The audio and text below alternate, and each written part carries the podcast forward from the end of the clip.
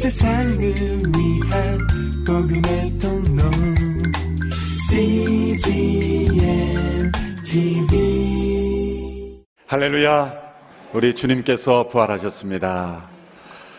아, 부활의 영광과 기쁨이 예, 오늘 하루뿐만 아니라 매일매일 우리의 삶 속에 넘쳐 흐르기를 축원합니다. 교회가 세상을 향하여 부활의 소식을 전합니다. 예수 부활하셨네. 주님 다시 사셨네. 무덤을 이기시고 다시 살아나셨네. 저희가 소식을 외치지만 사람들이 믿지 않는 까닭은 어디 있을까요? 부활절 예배를 드리고 나오는 성도들의 모습 속에 부활의 영광이 보이지 않기 때문인지도 모릅니다. 부활을 믿는다고 하는 증거하는 우리의 모습 속에 부활의 능력이 나타나지 않기 때문인지도 모릅니다. 부활의 기쁨이 우리 안에 먼저 충만하게 넘쳐 흘러서 이 세상 가운데 흘러가기를 축원합니다. 부활의 감격이 없는 것은 십자가의 체험이 없기 때문입니다.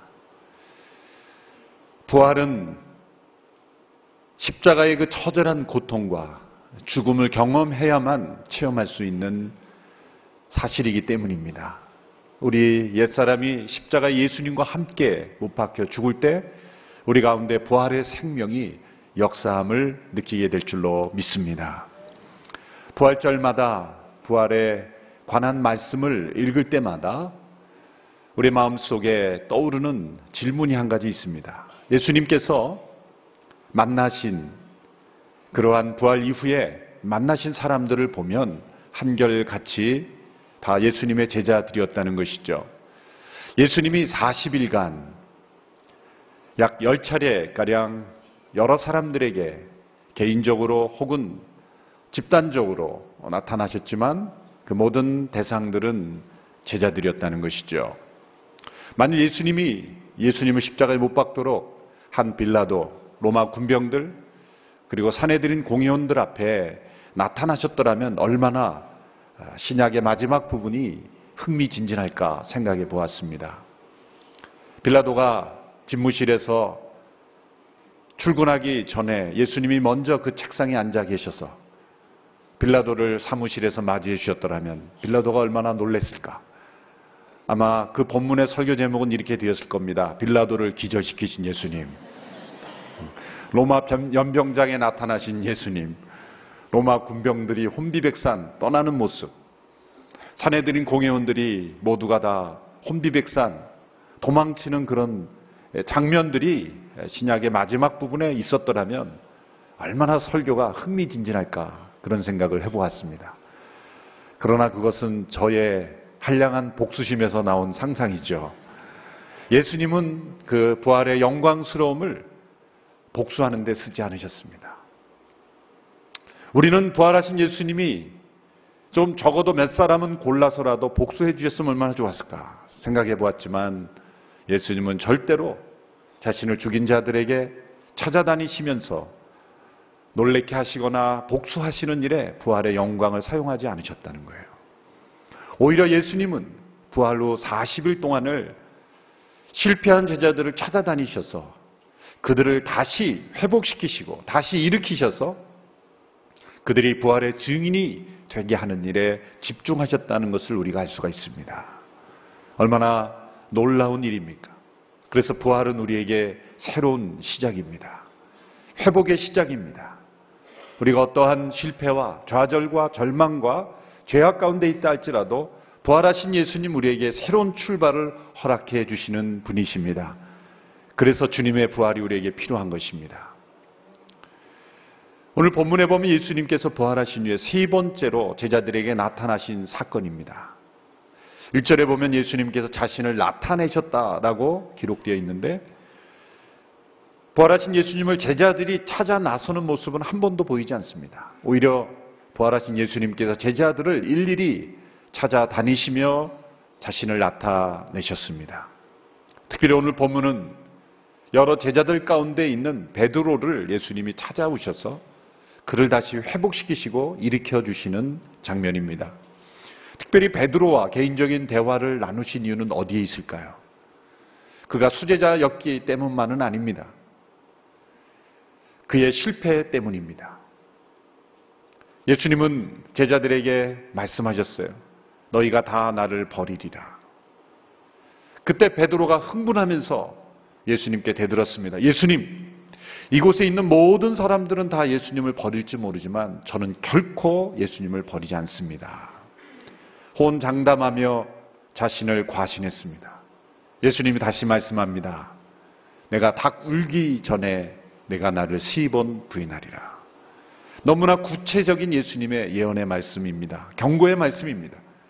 그렇더라면 베드로는 자신을 조심하며 자기 자신이 언제든지 실패할 수 있는 사람이라는 것을 겸손하게 인정하고 깨달아야 하는데 그는 과신했고 결국 대제사장의 집들에서 어린 소녀 사원 앞에서 그는 예수님을 세 번씩이나 부인했던 것입니다.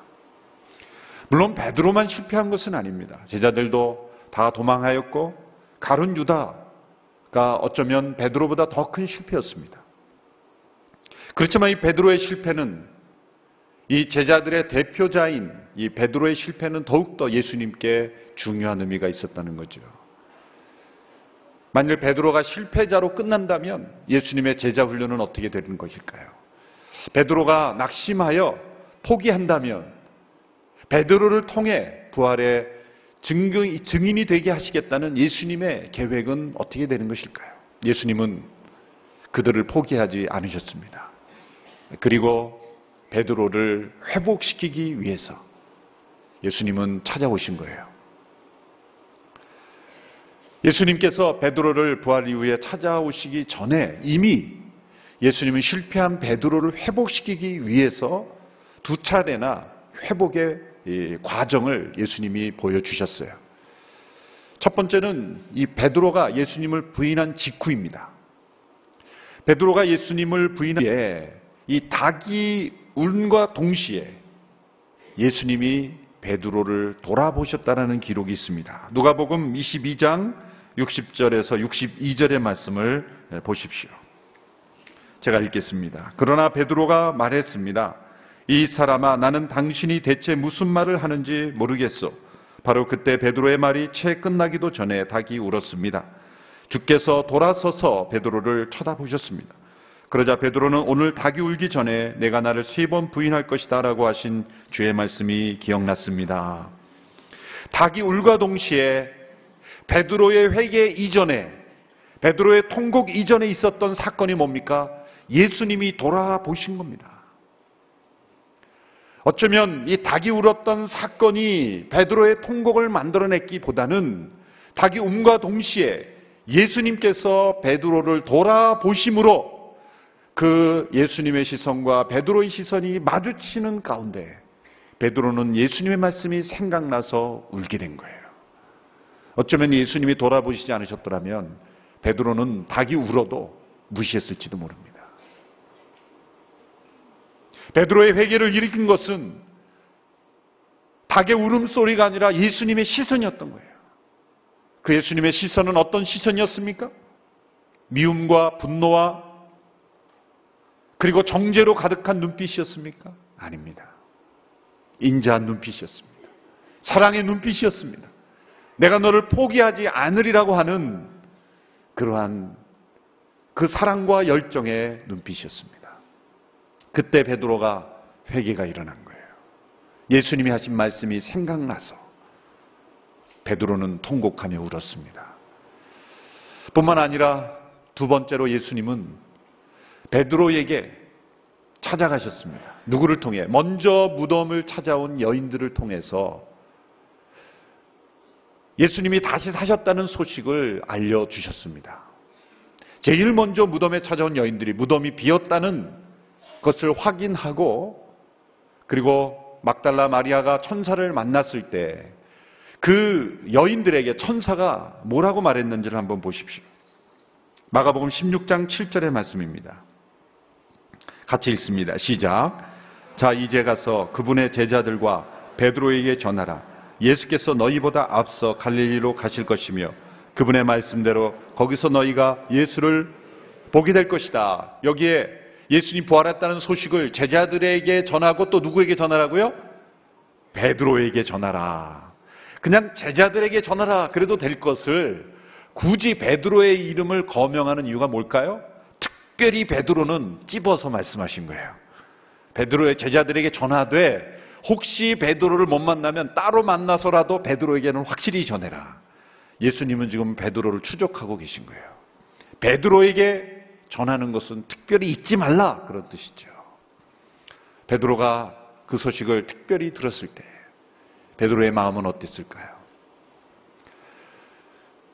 그리고 나서 부활하신 예수님을 두 번째로 나타나셨을 때 베드로는 예수님을 보았어요. 첫 번째 무덤에 찾아온 여인들이 예수님을 만난 사건이고 두 번째 예수님이 나타나신 사건은 제자들이 함께 모여 있을 때에 예수님이 나타나신 사건이에요.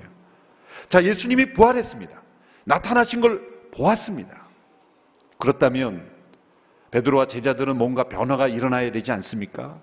첫째로 그 부활을 목격한 빈무덤을 목격한 여인들이 있고 그리고 예수님의 부활을 목격한 제자들이 있다면 이제는 뭔가 달라져야 되지 않습니까? 그런데 요한복음 21장에서 예수님이 세 번째로 제자들에게 나타나실 때에 베드로와 제자들은 물고기를 잡으러 갔다는 거예요. 단지 그들이 배가 고파서 생계를 유지하기 위해서 물고기를 잡으러 갔다면 굳이 이렇게 성경에 한 장을 할애해서 기록할 이유가 없었겠죠. 예수님과 함께 지냈던 많은 시간 속에서도 그들은 물고기를 잡으러 갔을 겁니다. 그런데 그러한 일상적인 일까지 다 성경에 기록할 이유는 없는 거죠. 굳이 부활의 영광스러운 기록을 담는 이 너무나 이 중요한 시점에 베드로와 제자들이 물고기 잡으러 갔다는 기록을 한 이유는 뭘까요? 그것은 그들이 단시 일상적인 배고픔을 해결하기 위한 것이 아니라 그들이 과거로 되돌아가려 했다는 것을 의미하는 것입니다.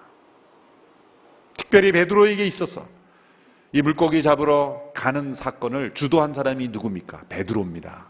베드로가 나는 물고기 잡으러 갈 거야 라고 하니까 여러 명의 제자들이 함께 따라 나셨어요. 역시 베드로는 타고난 리더입니다. 실패해도 역시 리더십은 살아있어요. 예수님은 부인했지만 여전히 그는 리더십을 발휘하고 있어요. 물고기를 잡으러 간 베드로. 예수님은 부활했다는 소식을 들었지만 그는 오히려 두려웠습니다. 왜 그랬을까요? 어느 심리학자에 의하면 베드로는 과거의 실패를 억누르려고 했다는 거예요. 자신의 실패로 인하여 자신의 치명적인 예수님을 부인하는 사건을 때문에 그는 예수님의 제자의 삶을 포기하기를 원했다는 거예요. 그만큼 이 베드로의 부인 사건은 치명적인 거예요. 특별히 사복음서 모두가 다 기록하고 있어요. 네 명의 제자가 이 베드로의 부인 사건은 다 기록하고 있는 거예요. 그만큼 제자들에게도 충격적인 사건이었다는 거예요. 베드로에게는 그처럼 수치스러운 사건이었다는 거예요. 왜 그랬습니까? 다른 모든 사람들은 다 예수님을 부인할지라도 나는 예수님을 부인하지 않겠다고 공언한 바가 있기 때문이죠. 그렇기 때문에 그의 실패는 더욱더 부각이 되는 것입니다. 예수님을 부인한 베드로는 예수님이 부활하셨다는 소식을 듣고도 그는 과거로 돌아가고 싶었던 거예요. 포기하고 싶었던 거예요. 시리아 좌절과 절망 때문에, 자존심 때문에, 예수님께 대한 죄송한 마음 때문에 그는 제자의 삶을 부활의 증인이 되는 삶을 살기보다는 과거의 제자로 살기 이전의 어부의 삶으로 돌아가고 싶었다는 거예요. 어쩌면 이 제자들의 마음속에 일어난 이 반응이 자연스러운 반응이 아닐까요? 자기가 그렇게 예수님을 부인하고 그리고 실패했음에도 불구하고 예수님이 부활함과 동시에 예수님 제가 기다렸습니다라고 말하는 것이 너무나 이상한 것 아닐까요? 우리는 이 베드로의 좌절과 절망을 너무나 잘 이해합니다. 예수님을 따른다고 하면서도 부활의 증인으로 우리가 산다고 하면서도 우리의 죄와 허물과 실패 때문에 예수님의 제자라는 것을 밝히고 싶지 않고 싶을 때가 얼마나 많습니까? 숨고, 숨고 싶을 때가 얼마나 많습니까? 바로 베드로의 모습인 것입니다. 그런데 예수님은 베드로를 포기하지 않으셨습니다. 세 번째로 나타나실 때 예수님은 이 베드로에게 찾아오신 거예요. 부활하신 예수님께서 이 베드로를 다시 시작하도록 만드시기 위해서 예수님은 세 가지 세팅을 이 21장에 준비하셨습니다. 첫 번째 세팅은 빈 그물입니다. 베드로가 제자들과 함께 그날도 열심히 그물을 내렸습니다. 그런데 한 마리도 잡지 못했어요. 계속해서 빈 그물만 올라오는 것이었습니다. 다른 제자들은 그냥 아 오늘 고기가 잘 안 잡히네라고 생각했는지 모르지만 베드로에게 있어서는 이 빈 그물은 다른 의미가 있습니다. 계속해서 빈 그물이 올라올 때 베드로는 과거에 그가 예수님을 어떻게 만나게 되었는가를 생각하게 되었을 것입니다. 그 사건이 누가복음 5장에 나오죠. 누가복음 5장에 보면 그물을 싣고 있는 시몬을 찾아오셔서 예수님께서 말씀하시죠. 깊은 데로 가서 그물을 내리라. 베드로가 말합니다. 예수님, 내가 밤이 맞도록 그물을 내렸으나 한 마리도 잡지 못했거늘. 그러나 선생님이 말씀하시니까 제가 한번 해보겠습니다. 많은 사람들이 예수님 말씀을 듣고 있었는데 예수님은 시몬의 배에 오르셔서 가르쳤다는 거예요. 예수님 베드로에게 찾아오신 거예요. 의도적으로 시몬의 배에 오르셔서 가르친 거예요. 말씀을 마치시고 시몬에게 깊은 데로 가서 그물을 내리라는 거예요. 여러분 그 당시 예수님의 출신은 무엇입니까? 목수 아닙니까? 목수. 베드로는 어부입니다. 누가 누구에게 그물을 내리라고 말하는 겁니까? 목수가 어부에게 그물을 어디다 내리라고 말하는 겁니다. 이상한 짓이죠.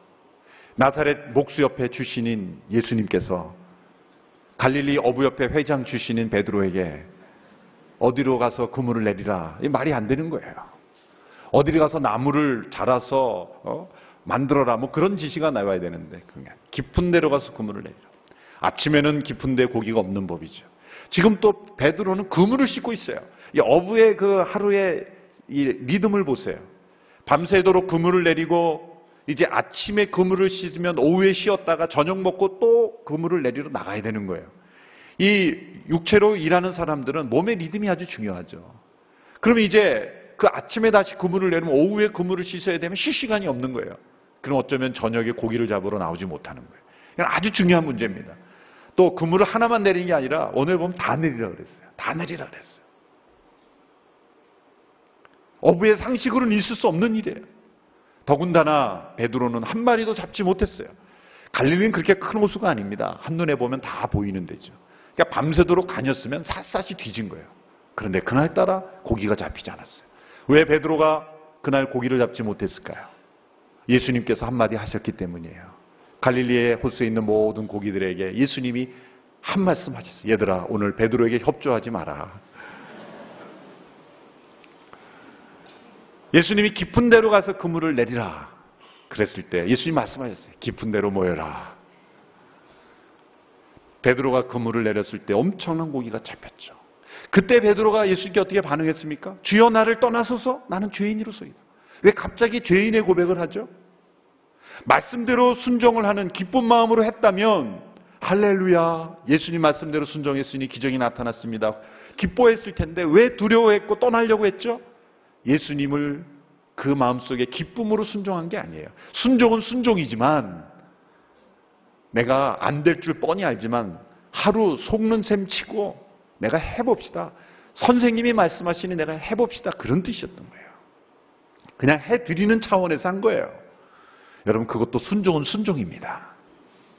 때로 이 자리 예배 나올 때 가족이 나가자 그래서 나가준 분도 있죠.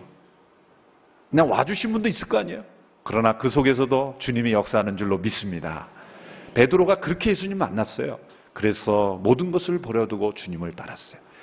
베드로가 그 빈 구물이 계속 내려올 때 자신이 어떻게 예수님을 따르게 됐는지 그가 성공을 통해서 예수님을 따르게 된 게 아닙니다. 자신의 실패와 좌절을 통해 예수님을 따르게 되었어요.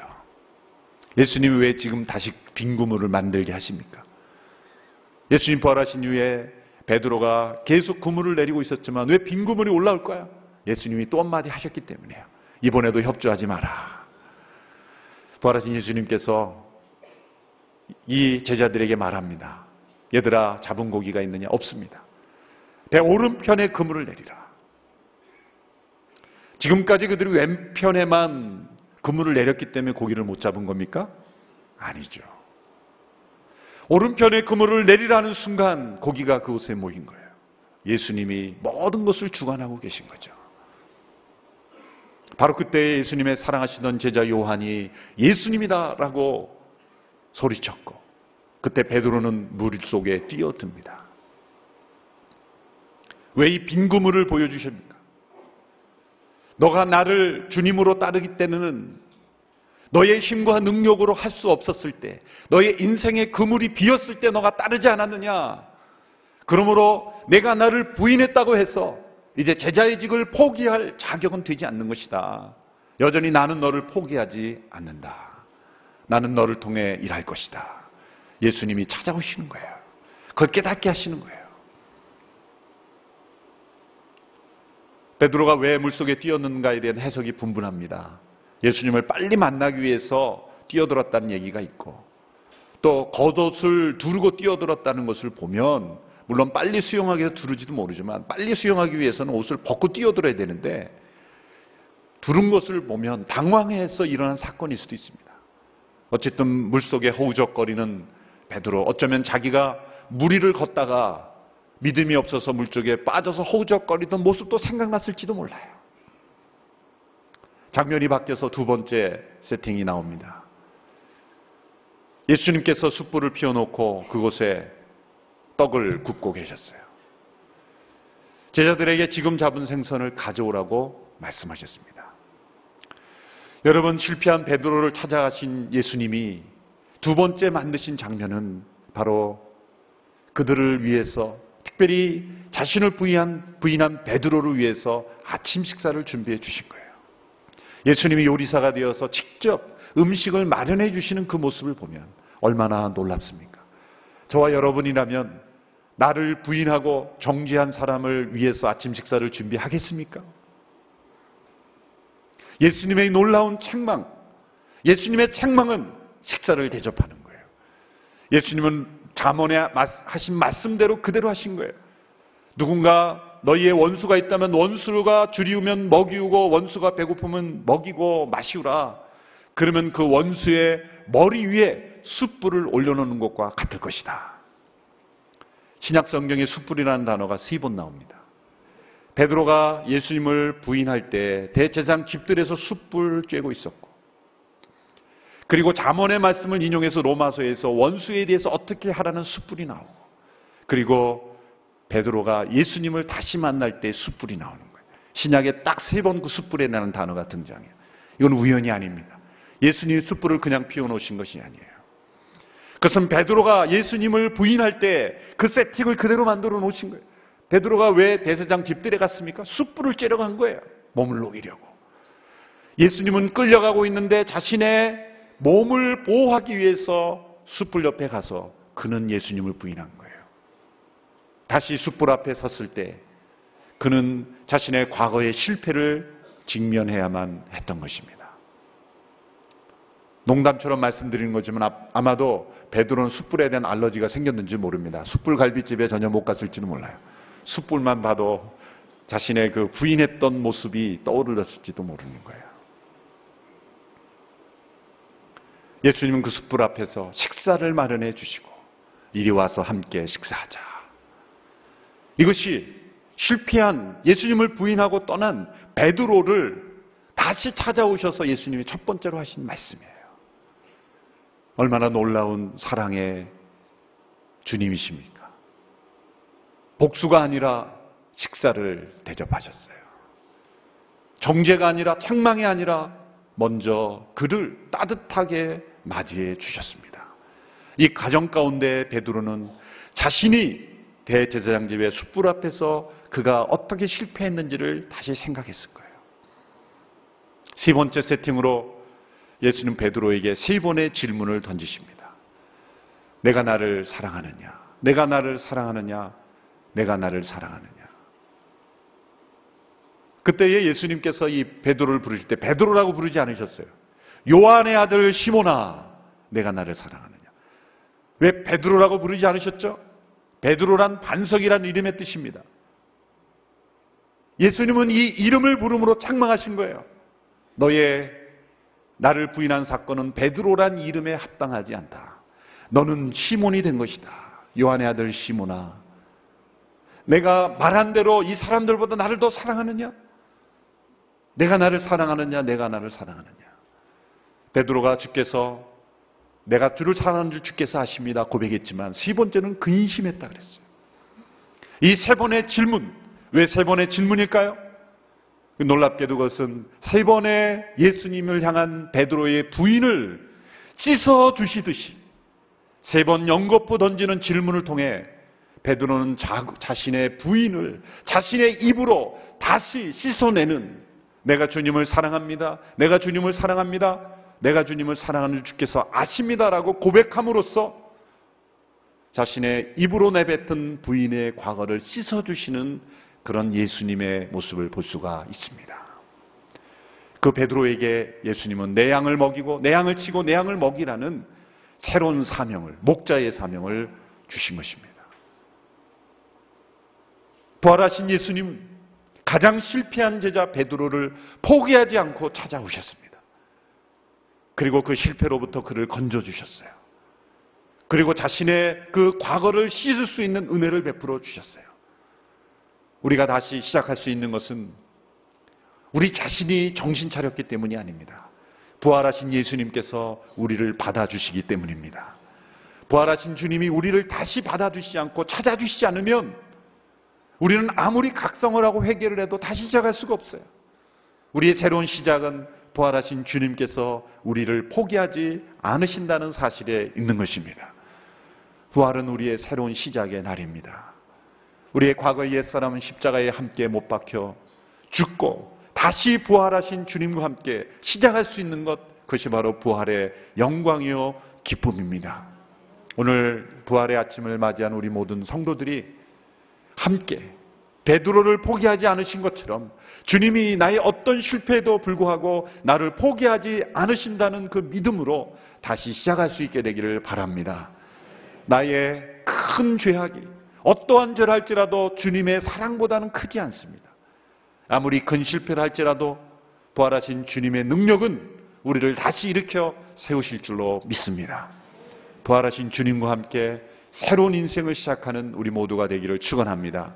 실패와 좌절과 그리고 과거의 절망에 머물러 있지 않고 부활하신 주님과 함께 새롭게 시작하는 부활의 영광스러운 아침이 되기를 주님의 이름으로 축원합니다.